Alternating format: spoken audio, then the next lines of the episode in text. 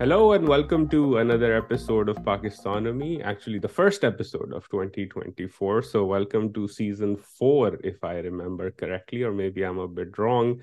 Uh, but we've been doing this podcast for a number of years now. And if you've been tuning in year after year, first of all, thanks for doing that. Second of all, you're familiar that the first episode of the year typically is uh, me having a guest to talk about what the outlook for the year is. Um, and this year, as if you're following Pakistan, you kind of know the big event is the election that is coming up, um, or some say the selection. We'll talk to my guest about that.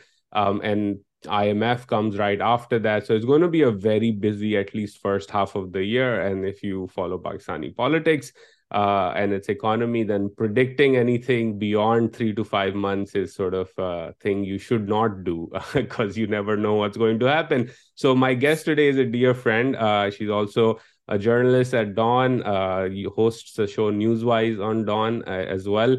Um, and somebody who has a very good sense of what's going on uh, in terms of the broader political economy, Arfa Noor. Uh, Arfa also wrote a wonderful column this week. She writes a wonderful column every week, but this one in particular was really good because hers came and then Zahid Hussein's uh, column came, and I want to have uh, Zahid Saab on as well because he's called the selection a selection in the first paragraph. So I was like, that's very bold of Zahid Saab to like go out on a, uh, some would say on a limb. Uh, because others are saying we will see on election day. So we'll talk all about that. So Arfa, uh, welcome to Pakistanomy and thank you for taking out thank the time you. today. No, no, thank you. Thank you for us, not just asking me, but also such a wonderful intro. I feel like sort of messaging you and saying, I'll send the, the check will be in the mail kind of a thing for that great P R. ठीक है तो state bank को मैं पहले कह देता हूँ कि क्लियर कर दीजिएगा पेमेंट शुरू करते हैं Arifa let's start with sort of on a lighter note twenty twenty-four three was like a crazy crazy year across all domains uh, what's your we were talking pre- previous as prep for this podcast what's your self-care routine going to be like in twenty twenty-four to stay sane Uh, I would just say not just twenty twenty-three, but even twenty twenty-two. And if I look, you know, before that, I think since COVID, it's been kind of a roller coaster ride. Perhaps for the world, it slowed down a bit uh, once the vaccination turned up. But for Pakistan, you know, the twists and the turns and the roller coaster ride goes on. Vaccine ke side effects jo hain, wo zyada ho gaye. Haan. So, you know, it's been crazy. And I don't think twenty twenty-four is going to be all that diffi- uh, different for us. So uh, I think the best self-care would be to just switch off from politics. But unfortunately, now, if I want to pay the bills for my self-care, I will have to keep an eye on politics. And uh, that, unfortunately, is going to be life for us in Pakistan. Well, you may want to follow Modi ji's advice and do yoga, which does you don't uh-huh. require to pay anybody for that. You can do it in the garden all on your own. So, you know, yes. India India is giving you good advice on that one. Uh, India is giving us good advice. But as I said, you know, I, I, the the entire sort of uh, any journalist in Pakistan right now, so hamari to jo sari naukri hai na, it makes sure that there is no self-care involved. In fact, it makes sure that we are so, all suffering from P T S D. Well, yeah, so but that I, is going to be Pakistan. I think that's a that's a price uh, many of you uh, or all of you uh, pay in, in in Pakistan, and it's been very very difficult. And you know, in conversations you and I have, and I have with others as well, um, there is a genuine, like now on a serious note, a genuinely sort of growing concern about what you can and cannot say, and can and cannot write, and what do you write between the lines, what do you le- leave to the reader to sort of, you know, understand on their own, given their knowledge of what's going on. Um, so maybe I'll start there, right? You're a journalist in this environment. Like, how are you operating in terms of conveying information to the people at a time when, A, there's a lot of like repression all around us, at least we see uh, and hear about it. I'm seeing it at a distance, uh, from a distance. But there's also pre-election communications operations, right? Just the, the daily dose of like a specific point of view on all sides coming out. So how are you operating in that environment as a journalist and getting the information out there? Um, Uzair, it's not easy. Uh, but, you know, I, I have to say here that we should always re- remember when it comes to Pakistan that there is a historical context to it. So perhaps it's important to say that, you know, it's not as if, as if journalism was ever all that easy in Pakistan. I remember one of the first, I don't know who said it.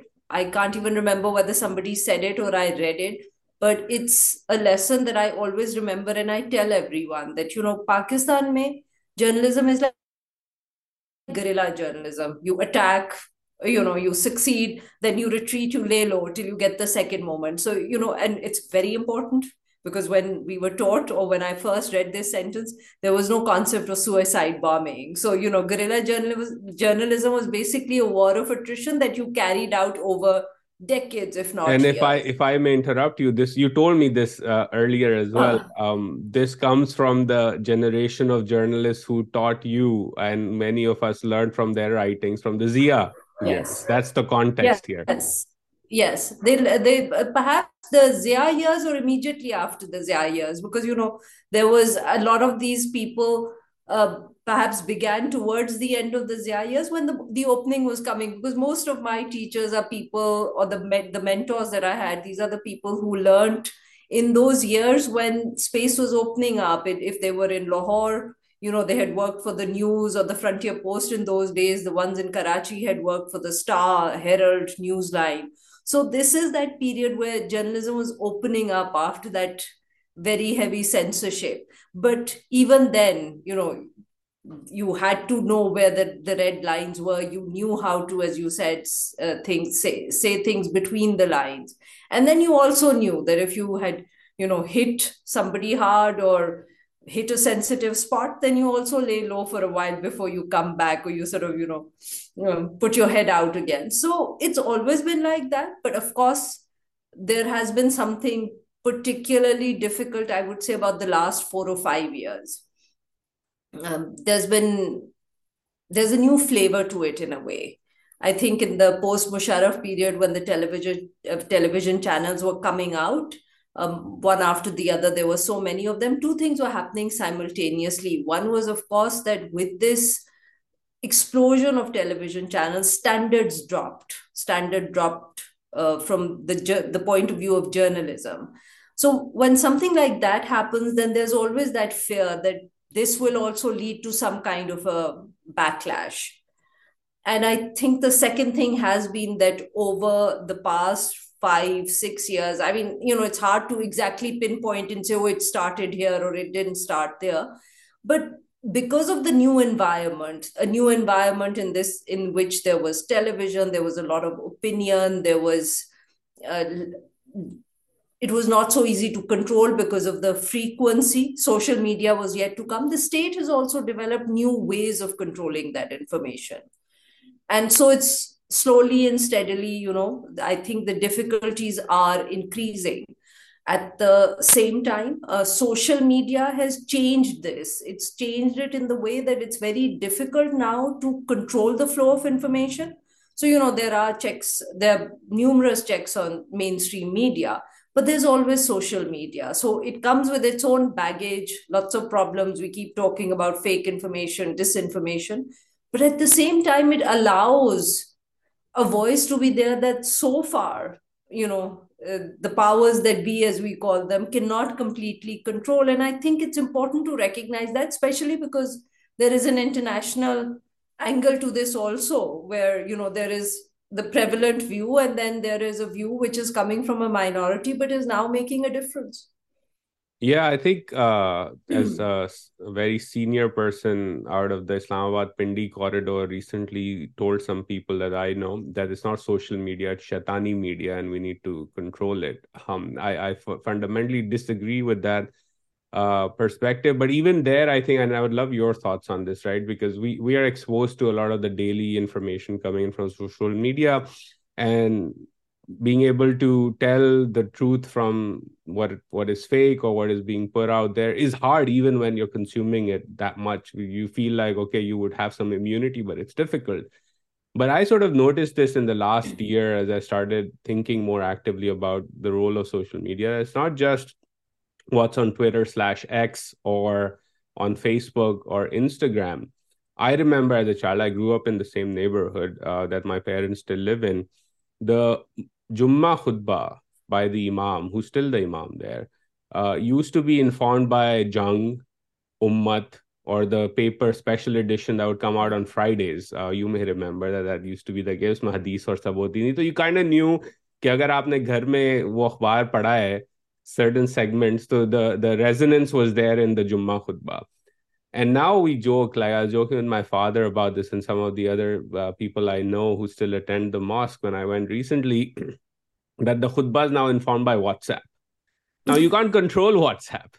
Um, yeah. And so the Imam Sahib is not on Twitter or consuming tweets. He's consuming WhatsApp. WhatsApp forwards. WhatsApp forwards, memes in Urdu, clips in Urdu that are edited, not edited. And you can't put that, you know, that genie in a bottle again, because let's be honest, the government's own functionings would stop if you did that, control that shaitani part of the shaitani media, if you were to believe in that. So I think at some point you got to let it be, and you got to sort of elevate the level of discourse, which brings me to my question to you. And you said standards declined in mainstream media, particularly electronic or television media. Um, help the listener understand, what do you mean by that decline of standards? Like, what exactly would you sort of put it in that bucket? Is it the quality of discourse? Is it the types of people running primetime shows? Is it the lack of research? Like, what what specifically sort of was has been this declining trajectory? I think it's a little bit of everything. You put your finger on it. Uh, it's never one factor. So first, we have to keep in mind the larger context. Before Musharraf opened up the uh, general retired Musharraf opened up, uh, you know, the electronic media, you had a handful of newspapers, the print media in this country. And that was, that was where your resource was, your uh, trained human resource. And suddenly from that, you move on to an environment in which you have, you know, you begin with five television channels, then it becomes ten, fifteen. So, but you're, the trained professionals that are there, Uh, just coming from this these newspapers. So obviously a lot of the positions were filled by young people, by senior people perhaps, who weren't aware of what journalism was or on-the-job training, right? So that's factor number one. So everybody's looking for people, everybody's picking up people. Some of them are new, some of them are old, some will adapt very quickly. The people who come from print are not necessarily good at the electronic media. Those who do well with the electronic media necessarily don't have the experience. So, you know, there's that point. Then you're changing the frequency uh, very, very rapidly. I mean, you're talking about one newspaper or, you know, bringing out a newspaper once a day, as you said. Uh, Din mein ek dafe hota tha, then perhaps a few media groups would have an evening paper that would come out. That would also be just a few pages. Yeah, dopair mein wo chota sa awam ki edition aati thi do baje ke kareeb. Exactly. It would be, you know, not every media group had that version. It was just a one, the just the bigger ones who would be able to do that. So you you have that resource. But then you're talking about twenty-four seven news channel. You have to fill the air, and then television is an expensive industry, which is why when you look around the West, you will find two or perhaps three news channels in a developed country like the U S or the U K for that matter.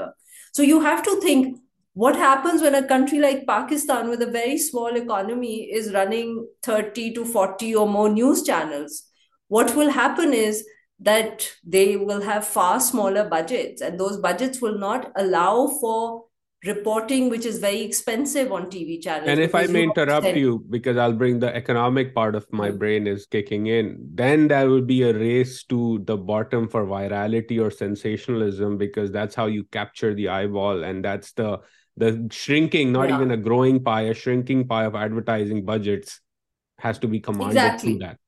Exactly. But also within that, the last point would be that when you're not just uh, the shrinking pie and the, you know, you're uh, appealing to the lowest common denominator, but also because you don't, you don't have the money to invest into documentaries or reportage, which would mean sending out people into the field, then they come back, then they edit, they put it together. What do you do? So you basically hire anchors, hosts, talk show hosts, you build a studio, and you fill, you know, if you have a six-hour slot, I mean, television usually runs on, you know, six-hour slots programming, which you will then repeat for the rest of the day. Think about it. From six o'clock, no, seven o'clock in the evening till midnight, you have talk shows. So you you hire the the the talk show host and you have a studio, and then the rest of the guests are just coming, you know, the, the, the conveyor belt, the guests are coming in and leaving, and you're talking about the same issues again and again. So not only is it very repetitive, and that's where the sensationalism comes in, but also what it basically means is that it's talking heads. You don't have enough facts. You don't have the resources to report and clarify or add to the debate. You're basically just letting people talk. So even the talk show host becomes known for his or her opinions. The guests become known for his or, you know, his or her opinions. And that's all that's happening. People are talking to each other or at each other. So for me, as someone who's old-fashioned, I, and I'm the first to admit it, this obsession with so much opinion is what bothers me. I mean, we're not reporting anymore. We're just, you know, everybody has an opinion and everybody gets to air it. And that's what's happening. So this is also a problem, because once you start airing just opinion, the next problem that comes in is, as you said, that, you know, the, the person who shouts the loudest, the person who's the more theatrical will not necessarily be saying the right thing or have the right information, but they will get the eyeballs. And then it's also very easy for the, the misinformation to be out there. Because, you know, coming back to that idea which you mentioned earlier, which is about the social media and how there is a lot of um, misinformation, I completely agree. But my concern here always is, or my solution here is, that if the mainstream media had more credibility, it would be able to say, well, you know, this is correct or this is not. But if the mainstream media's credibility is also shot, which is what is happening in Pakistan, then who is going to counter that WhatsApp forward? And who is going to get up and say, well, it's not correct, and who will believe that person? So, you know, for me, the credibility is a very important part of it. And I think the mainstream media could have played a role. But once its own credibility has been so affected, for lack of a better word, then I think the WhatsApp forwards will rule the roost. Yeah, and and I think um, that that's a good segue into where we are right now and the elections that are coming up. Um, I was watching Khwaja Asif Saab yesterday on on Khan Zada's show, just to, you know, because he was being asked about the campaigning the P M L N is doing, and that made me think. The two leading candidates for prime minister in Pakistan, let's say there are three, Bilawal Bhutto at number three, distant past, like, you know, not not in the running, at least that's my view on, on the situation. But the People's Party's P M candidate, Mian Nawaz Sharif, four-time prime minister candidate, um, and Imran Khan, uh, aka Qasim Gabbam, we're on YouTube, so we can say Imran Khan, you know, um, one's in jail, the other one basically in house arrest voluntarily because he had his coronation moment in, in at Minare Pakistan, and then hasn't, at least as my mind recollects, hasn't done a major jalsa since then, and we're in January fifth now, basically a month away from elections. Um, what's the election feel like in Pakistan this time around? Because twenty eighteen and thirteen, I vividly remember, was proper campaigning. Whereas right now, in Khwaja Asif was accepting on Khan Zada's show that, yeah, we need to up the tempo here because we're not engaging with the voter that much. And of course, uh, the P T I is left to hosting virtual jalsas, which then leads to a throttling of the internet magically. So what's what's the ground situation on elections like right now? A lot of uncertainty. Uh, so in the drawing rooms, and you know, the drawing rooms of Pakistan are also a place where politi- a lot of politics happens. The drawing rooms are constantly asking when the elections will be held. Or so there's still will doubt. They be held? Huh. Will they be held? So, you know, every time you meet somebody in Islamabad, the first question to each other is, do you think elections will be held? So, you know, we're still having that conversation, and the Senate resolution that you passed, uh, uh, mentioned earlier, is not really... I did not pass it, Arfa. America Sorry, my, my, my, my bad. You mentioned it. You mentioned it. I have the passing on my head because, you know, shortly before this, we were all giving beepers for the television channels on what does this ye, mean. This is also American sazish. No, no, this is also sazish. Everyone knows where this sazish is coming from, but this will not be joined from America. So, um, you know, I, I think that question is still there. There is just far too much uncertainty. And the, the fact that the political parties are not out there in the field is adding to the uncertainty. So, you know, when you mentioned twenty thirteen and twenty eighteen, just recently, just yesterday or day before, I was having this conversation with the colleagues, and we were saying exactly this, that, you know, there were, there was, there were a lot of problems in the run up to the twenty eighteen election. Also, there was particularly, even then, there was one party that was being targeted. There was another political party that was being propped up. But it was still a good contest at the end of the day. The two political parties in Punjab, the Pakistan Tehreek-e-Insaf and the P M L N, fought a good battle. I mean, you know, you could say that in every constituency, they went at each other, and if both of them knew that, you know, if we put up a good fight, we could change the result. And that was the mood back then. In twenty thirteen, perhaps, uh, obviously, you know, P T I was not such a big force then, but it was still, um, I think there was a lot of excitement. There was definitely a lot of campaigning that was happening. There was a lot of excitement because obviously uh, the, the just the fact that a transition was taking place, that a parliament had completed its term and now an election was taking place and another party would come into power also added to the excitement, even though I think it was quite clear who was going to win. If there was any surprise of twenty thirteen, I think it would just be that P T I did extremely well in Khyber Pakhtunkhwa. Otherwise, the result was not a surprise. But this time around, as you said, you know, P T I is just dealing with a lot of challenges, for lack of a better word. Uh, P M L N is surprisingly not moving from the parliamentary board meeting phase. And they have lots of reasons and lots of excuses for it. But give me the top three. What, what are what are the reasons? Why are they doing that? So, you know, the main reason always turns out to be that, oh, you know, we want to make sure that we give out the right tickets to the right people so that the election campaign goes really well and we manage to win a lot of uh, um, seats.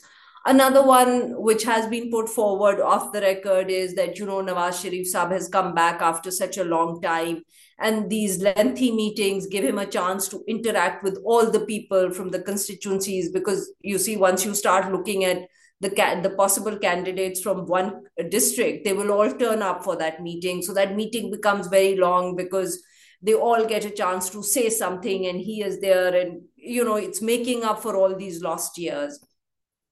It's, I suppose you can't discount it uh, uh, entirely because, but what they don't say, but what the rest of the country can see is the fact that the P M L N is perhaps, uh, in terms of its connection with the people, uh, you know, at a moment which is a very difficult one for the party. Well, that's what I was going to say, if I may interrupt huh. you. Like if if the district candidates, let's say, are sort of visiting Mia Saab's home to pay their respects and convince him that they're the right horse for this race, that gets into this disconnect, right? Because typically in election campaign, it's the leader that goes to the district to engage with the people on the ground, or also the electables or the candidates on the ground, give their vision of what they want to do and convince them and energize them. Whereas if it's in the reverse, then obviously it's seen as a selectoral process, as less of an electoral process,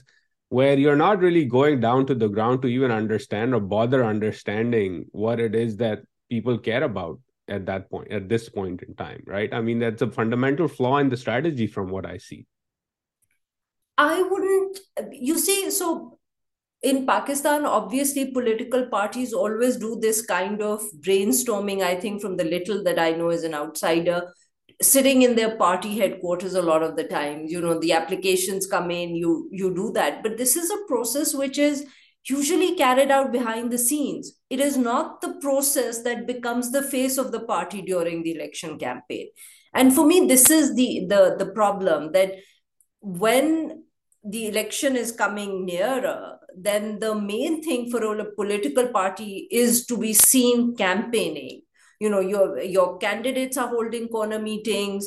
um, the, the, the party leadership is making more than one appearance a day. I mean, if it's someone like, uh, you know, if you talk about Pakistan Tehreek-e-Insaf and it has one star, so to say, then Imran Khan would be making two to three appearances in a day because he has to make sure that he goes to all the critical districts or areas. Which he While was doing before he was put in jail. Like yes. He was a man on a mission. Every day exactly. he was somewhere. Every day he was somewhere. And in, you know, in, in the run to the twenty eighteen election, I think he was doing more than one a day. While the P M L N, of course, because the Sharif family is there, they can afford to split up and, you know, perhaps not take on such a cruel schedule for one individ- for an individual, but they, the family can divide up and, you know, go to different districts all in the same day. But this time around, none of that is happening. And as I said, you know, the P M L N has their version of why this is not happening, but I don't think it's very convincing. And this is why a lot of people feel that Nawaz Sharif in particular and the rest of the party also do realize that there is a serious problem on the ground. The, the voters are not happy with them. The, the crisis is growing, but now whether they're worried about that and hence not stepping out, or there is the, the other argument, which is that they're so confident that they will be brought into power that they don't want to bother. So I think it's a little bit of both. You also know that if you go out there, it will not be a very a pleasant sight. They perhaps, you know, the people will be able to ca- uh, capture footage of uh, the unenthusiastic voters who turn up, or the participants of the Jalsa may say something, you know, the crowds aren't big enough. And then there is the confidence that if not us, who? So why bother? So Let's it's switch. a little bit of both. Yeah, so I'll say. get to the, the implications of that and Zahid Hussain Saab's thesis, which I would love for you to answer whether you agree with his view or not. But we'll get to that in a minute. Let's switch to the other leading party, right, that is in the running, um, P T I. Leader in jail, um, second-tier leadership being hounded, so limited sort of amount or capability to interact with people on the ground. But despite that, at least from a distance, from my point of view, Um, I hear and see that the popularity remains intact, particularly in Khyber Pakhtunkhwa and segments of Punjab and places like Karachi. Um, but at the same time, the criticism to the party has been that they've abandoned sort of their workers um, in the sense of the, the ones that have stuck around and given leadership positions to lawyers who, you know, up until a couple of years ago weren't really anywhere to be seen in the party and weren't the face of the party, which then is a question over the strategy of engaging with the people. How do you, how are you seeing the P T I's strategy at this point in time in the face of immense repression, immense pressure, uh, restricted ability to campaign and rally their people? Like, how are they faring uh, given the dynamics at play here? It's really tough to say because I think, you know, in Pakistan's history, whenever a political party is being pressured, we always come up with, you know, they did this wrong and they did this wrong. And, and it was the same in twenty eighteen. Oh, P M L N wasn't really clear about what their, um, you know, slogan is going to be. And then there was Dawn leaks, Dawn leaks ko zara behtar handle kar lete to ye mamla. Haan, but, you know, I think that at the end of the day, all of this is irrelevant because whatever do you do, I mean, whether it's twenty eighteen um, or in Panama, oh, they should have had better lawyers. They shouldn't have. Why did they bring the Qatari Khat? So it's the same with the P T I, whatever. Why would they? Why have they brought the lawyers forward? Why haven't? Why aren't they doing a more effective job of arguing in the courts? They've taken the, the appeal to the wrong court. But all of this is irrelevant because the point is that that pressure is just not going to ease. It's not about strategy. So that caveat aside, I think that uh, the, the problem, um, the reason they've chosen the workers is because to a large extent, even the, uh, sorry, the reason they've chosen the lawyers is because to a large extent, even the workers are underground and facing considerable problems and have been, there have been raids, people have been arrested. people are either in jail, you know, some have come out. I mean, the, the, the numbers that we're talking about, I think, get to a point where it's really hard for a journalist sitting in a soundbar to get a sense of how difficult it is for a political party to operate right now.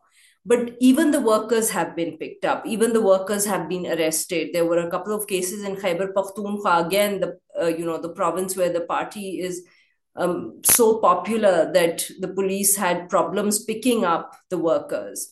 But uh, in Punjab, obviously, it's far more difficult for the party to operate. So I think they eventually felt that they had no choice, because at least the lawyers, because of the the lobbying of the lawyers, uh, legal community itself will have a better chance to stay, um, to stay free, uh, to be able to put their, you know, sub submit their papers and make it through. So I think that is the logic right now. Whatever they're doing is basically in terms of sheer survival. And, and I say that because, as I said, parties in the past have all had to deal with this. So it's no different here in that sense. Whether they could have done something better or worse, I think perhaps in hindsight, I personally may have a better chance of being able to judge this or not, because it's just um, just chaos at the moment with the political party. I mean, we don't even know who the candidates will be. They don't know who the candidates will be because nobody can access Imran Khan. I mean, how do you even talk to a, a man who's in jail, you know, who's not allowed to even appear in court? He's solitary per his own claims, uh, you know, in the latest Economist. Solitary hai ya nahi hai, but the point is that access bilkul nahi hai na. Ek to political party ki jo second tier hai, wo hai. All of the second tier is underground. Either they've left the party or they're underground or they're in jail. Uh, and in all three cases, the politicians have no access to the party leader. The only one who can talk to him directly um, are the lawyers. So imagine in this situation, how do you even decide the party tickets? You have no idea. I mean, there's no way of talking to the workers. There's no way of finding out what's happening in a particular constituency. Who do you think is a better candidate or not? I don't know how they're going to carry this out. So at least the lawyers have that ability to communicate, to communicate with Imran Khan or to, uh, you know, uh, get out there, talk to the media. Uh, I'll just give you one example. So when they submitted their papers earlier uh, in Lahore, only the papers of two candidates who we know are associated with P T I were accepted, Shafqat Mahmood and Salman Akram Raja, for the same constituency. This situation is changing because obviously they have now, you know, they're going to the election tribunals and a lot of their papers are being accepted. But I'm just saying that imagine... I think today Shah Mahmood Qureshi's was accepted as well. Huh. Well, as I said, now the situation is changing and we'll have a better idea. But in that initial phase, only two candidates, and by the way, both of them had submitted papers for the same constituency. Them will end up with a party ticket if there is a party ticket to uh, to uh, um, you know uh, except uh, frankly speaking, we're not even sure about that at the moment. So I think that they're just basically um, you know making it up as they go along because they just have no idea. And and I wouldn't blame them, right? I mean, I was reading the piece uh, Hansa wrote for The Economist uh, this week, uh, uh, and I'll try to put the link in the description. If I were to assess the strategy of a leader and, or let's say, compare it in twenty eighteen, like he still got a better strategy. The man is able to get his message out in the international press from solitary confinement, as he himself writes uh, in the piece. And I'm like, there's, there's, as you said, you know, when the headwind is so strong, there's nothing, the strategy isn't going to be optimal in any way, shape or form. And even despite that, he's able to dominate the headline in an international publication by putting his view out there and really calling into question the legitimacy of the upcoming election, which is, you know, I would say this is kudos to them, right? The fact that they figured that part out is, is a good point of their strategy to get the message out. Um, but let me pivot to the election and what the likely scenario is. Sorry, may I just add yes. a point here? Uh, because you're talking about strategy, I, I would say, yes, I mean, you know, whatever they can manage, but... Um, a lot of the credit also goes to the other side, because the kind of repression that is taking place. And I know, you know, in Pakistan, we have this whole debate of whether it's precedented or unprecedented and whatever. But you also end up providing uh, the Pakistan Tehreek-e-Insaf with such a lot of fuel. You know, if your candidates are, just the fact that the party leader is all his case trials are taking place inside the jail. Ke tasveer na nikal aaye bahir, you know, and then the papers are being rejected and people are underground, and every second discussion on television is, why haven't they apologized for May ninth? Are they repenting or not? So then it also, it gives you all that publicity that you perhaps were not even looking for.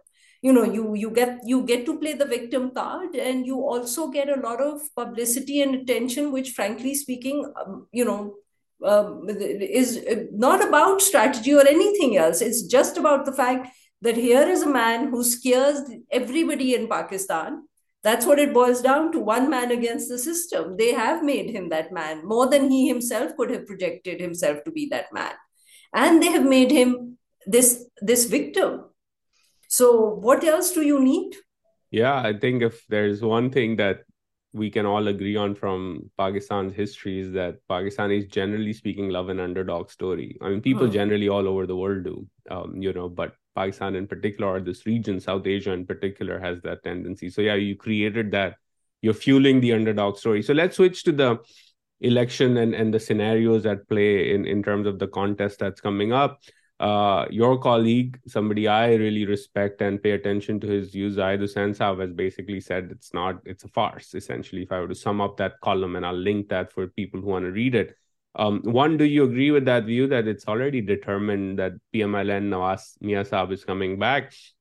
And if that's the case, as you described, right, aptly, and I agree that there's a disconnect between the people and the party, you have a lot of work to do post-election to stabilize or maintain stability in Pakistan. There's an I M F program that needs to be carried forward and extended, or a new one negotiated.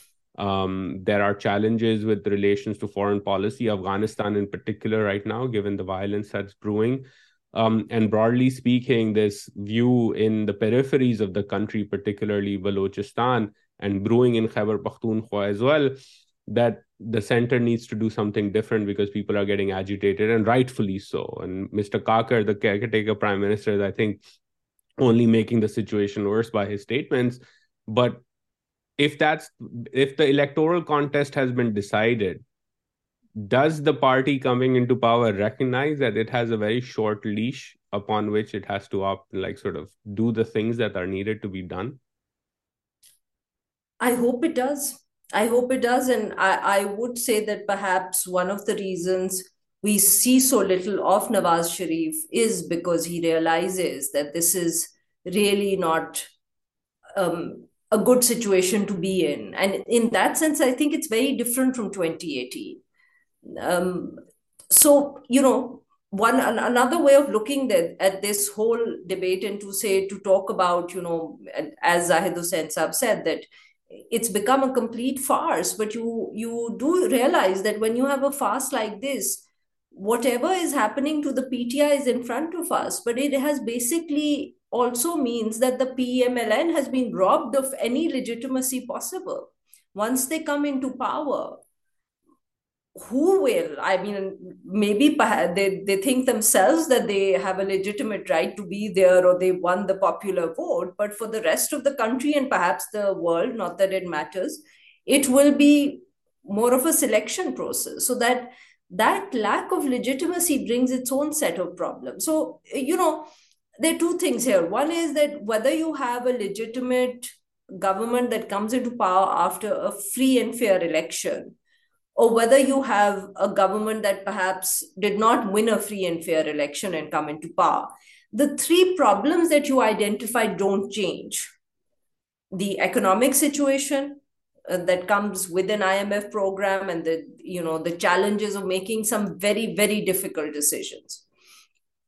A security situation that seems to be getting worse um, in Balochistan, in Khyber Pakhtunkhwa. And then the third, which is that, you know, you deal with two unfriendly neighbors. One, a situation that seems to be in a state of status quo. I mean, in the sense that it's just become an unhappy, uh, hostile situation with India, and there seems to be no breakthrough at the moment, or any chance of a breakthrough. And um, and a relationship with Afghanistan, which is just growing worse. So that free and fair election and a legitimate government which enjoys the support of the people is not going to perhaps impact all three things. They, these challenges will be as big for both. But of course, I mean, if you have a legitimate government that enjoys the support of the people, it might have the confidence to take some decisions. And if it doesn't, then, and this is what we have seen twenty eighteen onwards, that when a government is tainted, when it is seen to have come into power because it was helped by the powers to be, then it becomes paralyzed. The P T I government was not able to take a lot of decisions, and the P D M government that followed was even worse. So now the fear, my fear is that, is this also going to be, you know, a deterioration that we will see? Yeah. And and, uh, and yeah, I, yeah. I was going to say, like, you know, and that, that's the, the whole sort of, you know, any new government, when people in Pakistan, the part, the, the term is new mandate, and has a new mandate to allow and make tough choices, quote unquote.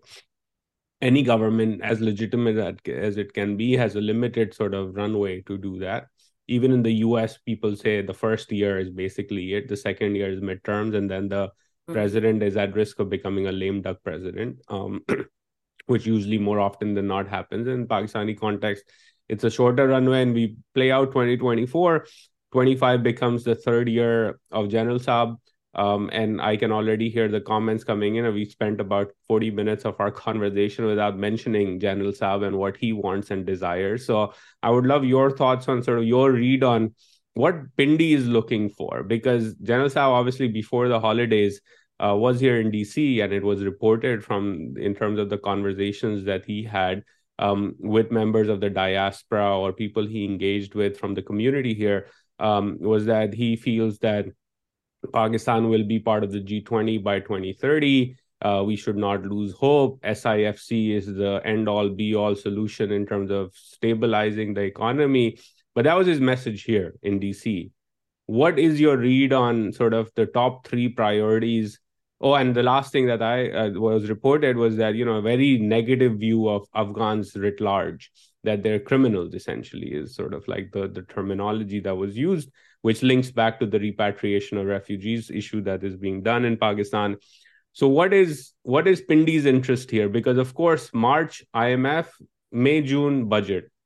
Those two are big events that a lot is at stake for Rawalpindi as well. So how does General Saab want to navigate this situation with a government that perhaps won't have the legitimacy to do the things that need to be done? Look, I think the economy is a, now a big issue for uh, the establishment, as we call it. Um, and you can see that from the kind of decision make, making that has taken uh, place in the past few months. I would say the S I F C is in place. Um, it is, it's, um, how shall I say, it's S I F C is expanding. It was first supposed to look at, you know, foreign investment, then apparently now in, uh, investment that's coming in from within the country will also uh, pass through it, that one window operation kind of a thing. Making determinations then, on power tariffs all of a sudden. Exactly. Uh, you know, and then you have obviously their uh, um, so they're entering the agriculture field. There are there is talk about all that will happen in there. So clearly, economy is, how shall we put it, a priority.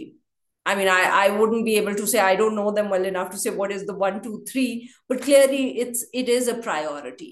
But again, the, the fear here is that when you are in the kind of situation that Pakistan is in, which is that the governance system seems to have come to a halt, then it's very difficult to see how any decision-making is taking place.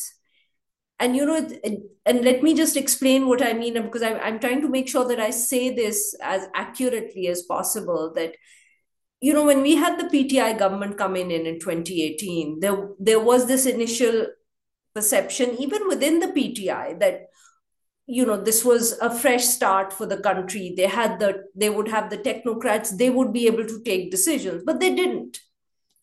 Perhaps, I mean, you know, initially there was some effort to stick to the I M F program, but with the kind of political instability that a government is facing, or that it did face, it really wasn't able to do much. COVID didn't really help matters. Then came in, then we, the process began with the vote of no confidence, and everybody began talking about how the P D M government was more experienced, the P M L N was more experienced. Basically, the problem with Imran Khan and P T I was that they were incompetent, they were inexperienced, they just didn't know how to run a government. But P M L N will come in and fix things. We saw how that happened also and how that played out. So clearly, experience, lack of experience doesn't seem to make much Something, of a difference. Something, daal mein kuch aur masle hain.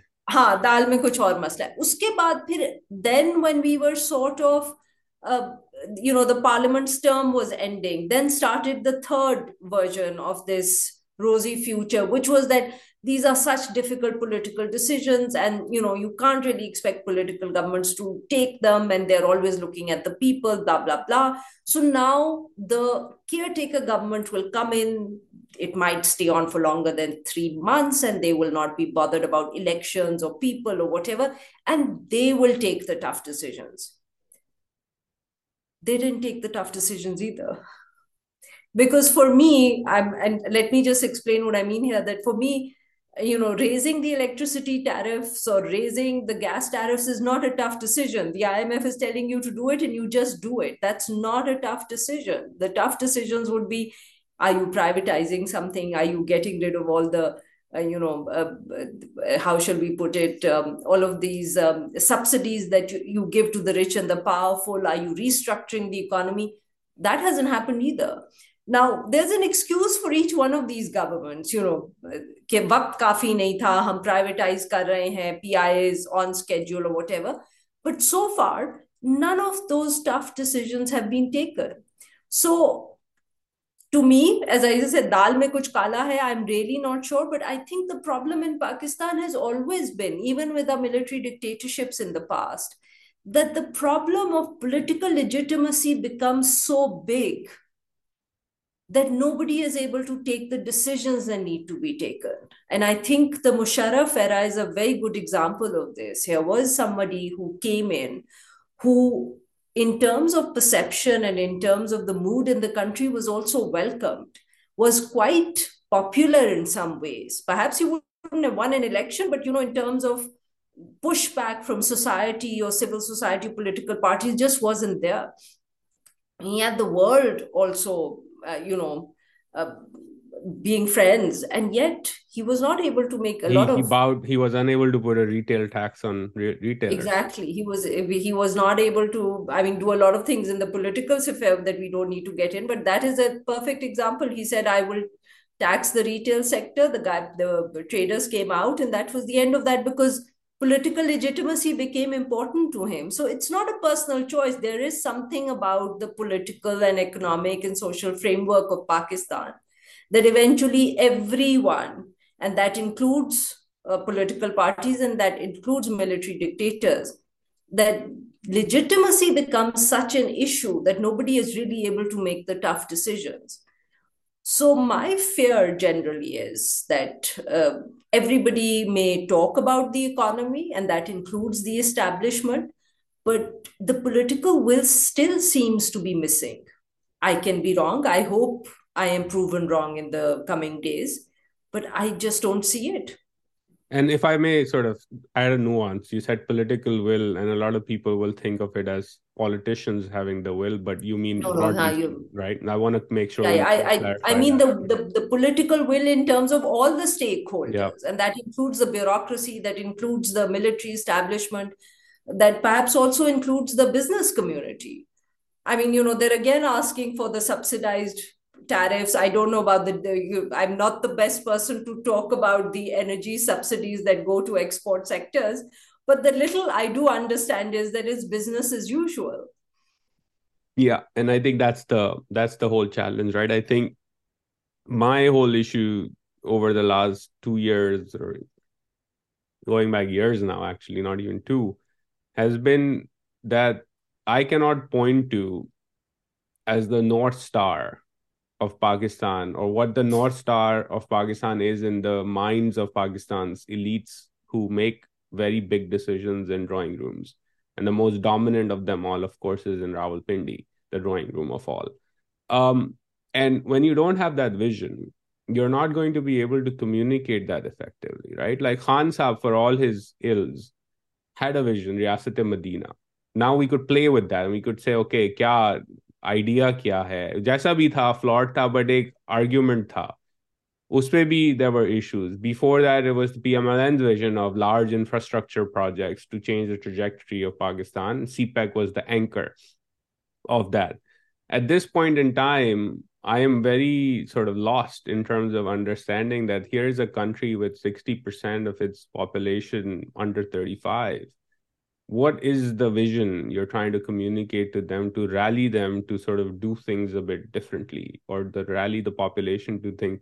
Do you have a sense of what that is? There a vision? Do they have a recognition they need a vision? Like what, what is it? No, uh, you see, the thing is that the P M L N, what you call the P M L N vision, for me is the, the political machinery of the P M L N, which is that you do development, that development allows you to pass down state patronage, and you build up a political machine which allows you to win elections.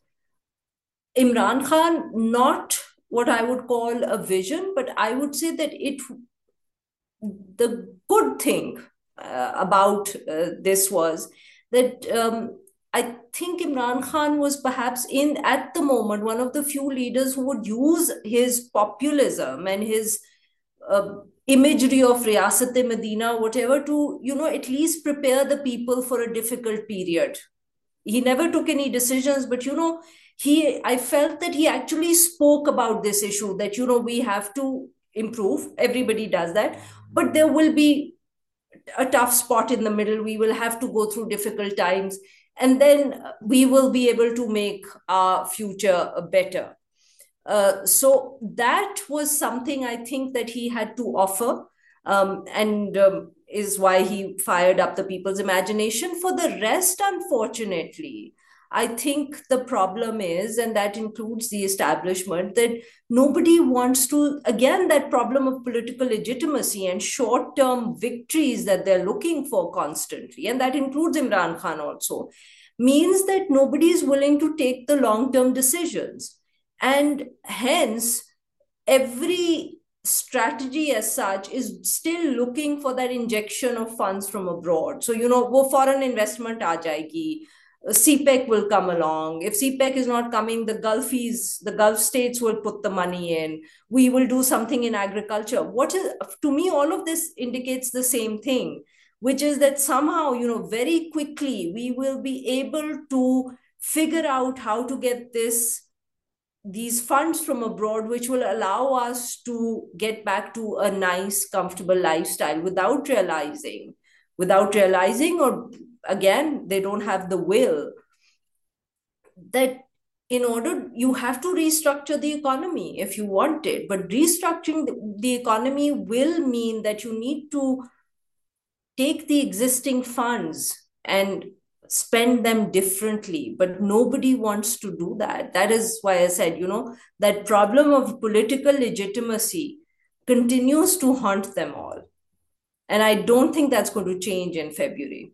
Well, you answered my last question, which was, you know, what, what will be the key driver? And I think we can sum it up with the problem of political legitimacy, or the lack thereof, um, as being the thing, the ghost, you know, the... what?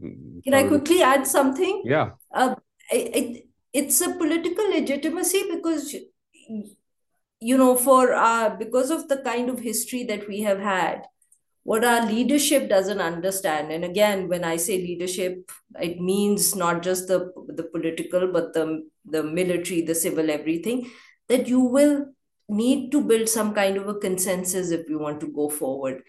As long as one, the one at top constantly is in power and thinking, I need to eliminate the other, then you face the political legitimacy problem. And all your energies are directed at that elimination, not at the fixing of the problem. So now you either get the elimination done and then move on, or you just get everybody along and move on. There is no third way, but they keep thinking that, you know, this elimination is very quickly going to take place in three to six months, and then we will uh, figure out what we want to do in the, uh, with the country.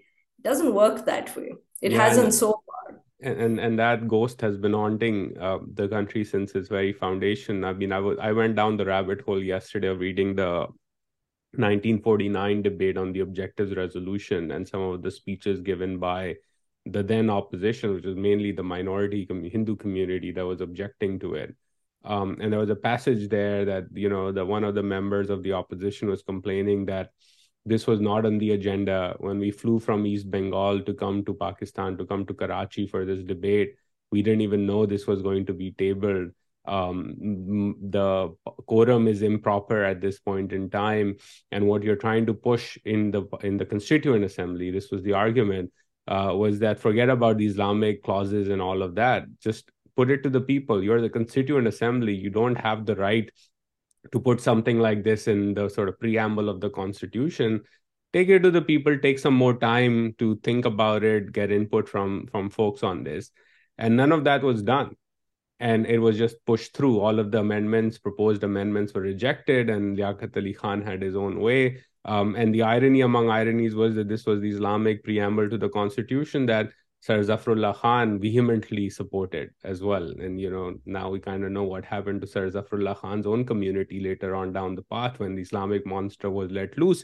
But forget about the Islamic clauses. I was thinking about this, um, you know, after going down that rabbit hole, that nineteen forty-nine to twenty twenty-three, we still have the same issue. Parliamentarians in parliament say, ये bill आया है, agenda पे नहीं था, हमें मालूम नहीं था कब आया, कैसे आया, टेबल हो गया और pass ho gaya.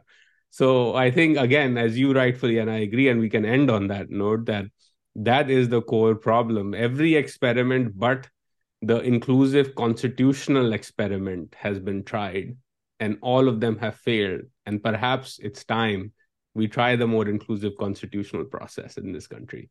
Uh, we can only hope. My fear is that things will get a lot worse. I don't know if they're going to get better, but I can guarantee you that they're going to get a lot worse. Well, on that note, let's go out of this episode into self-care mode and do some yoga or something. So, Arfa, thank yeah. you so much for taking out the time. Always wonderful speaking with you, and, uh, you know, keep up the great work. Lovely reading your columns, watching your show. So thank you so thank much. Thank you. Thank you for listening to me. Thanks, Uzair. It really enjoyed this.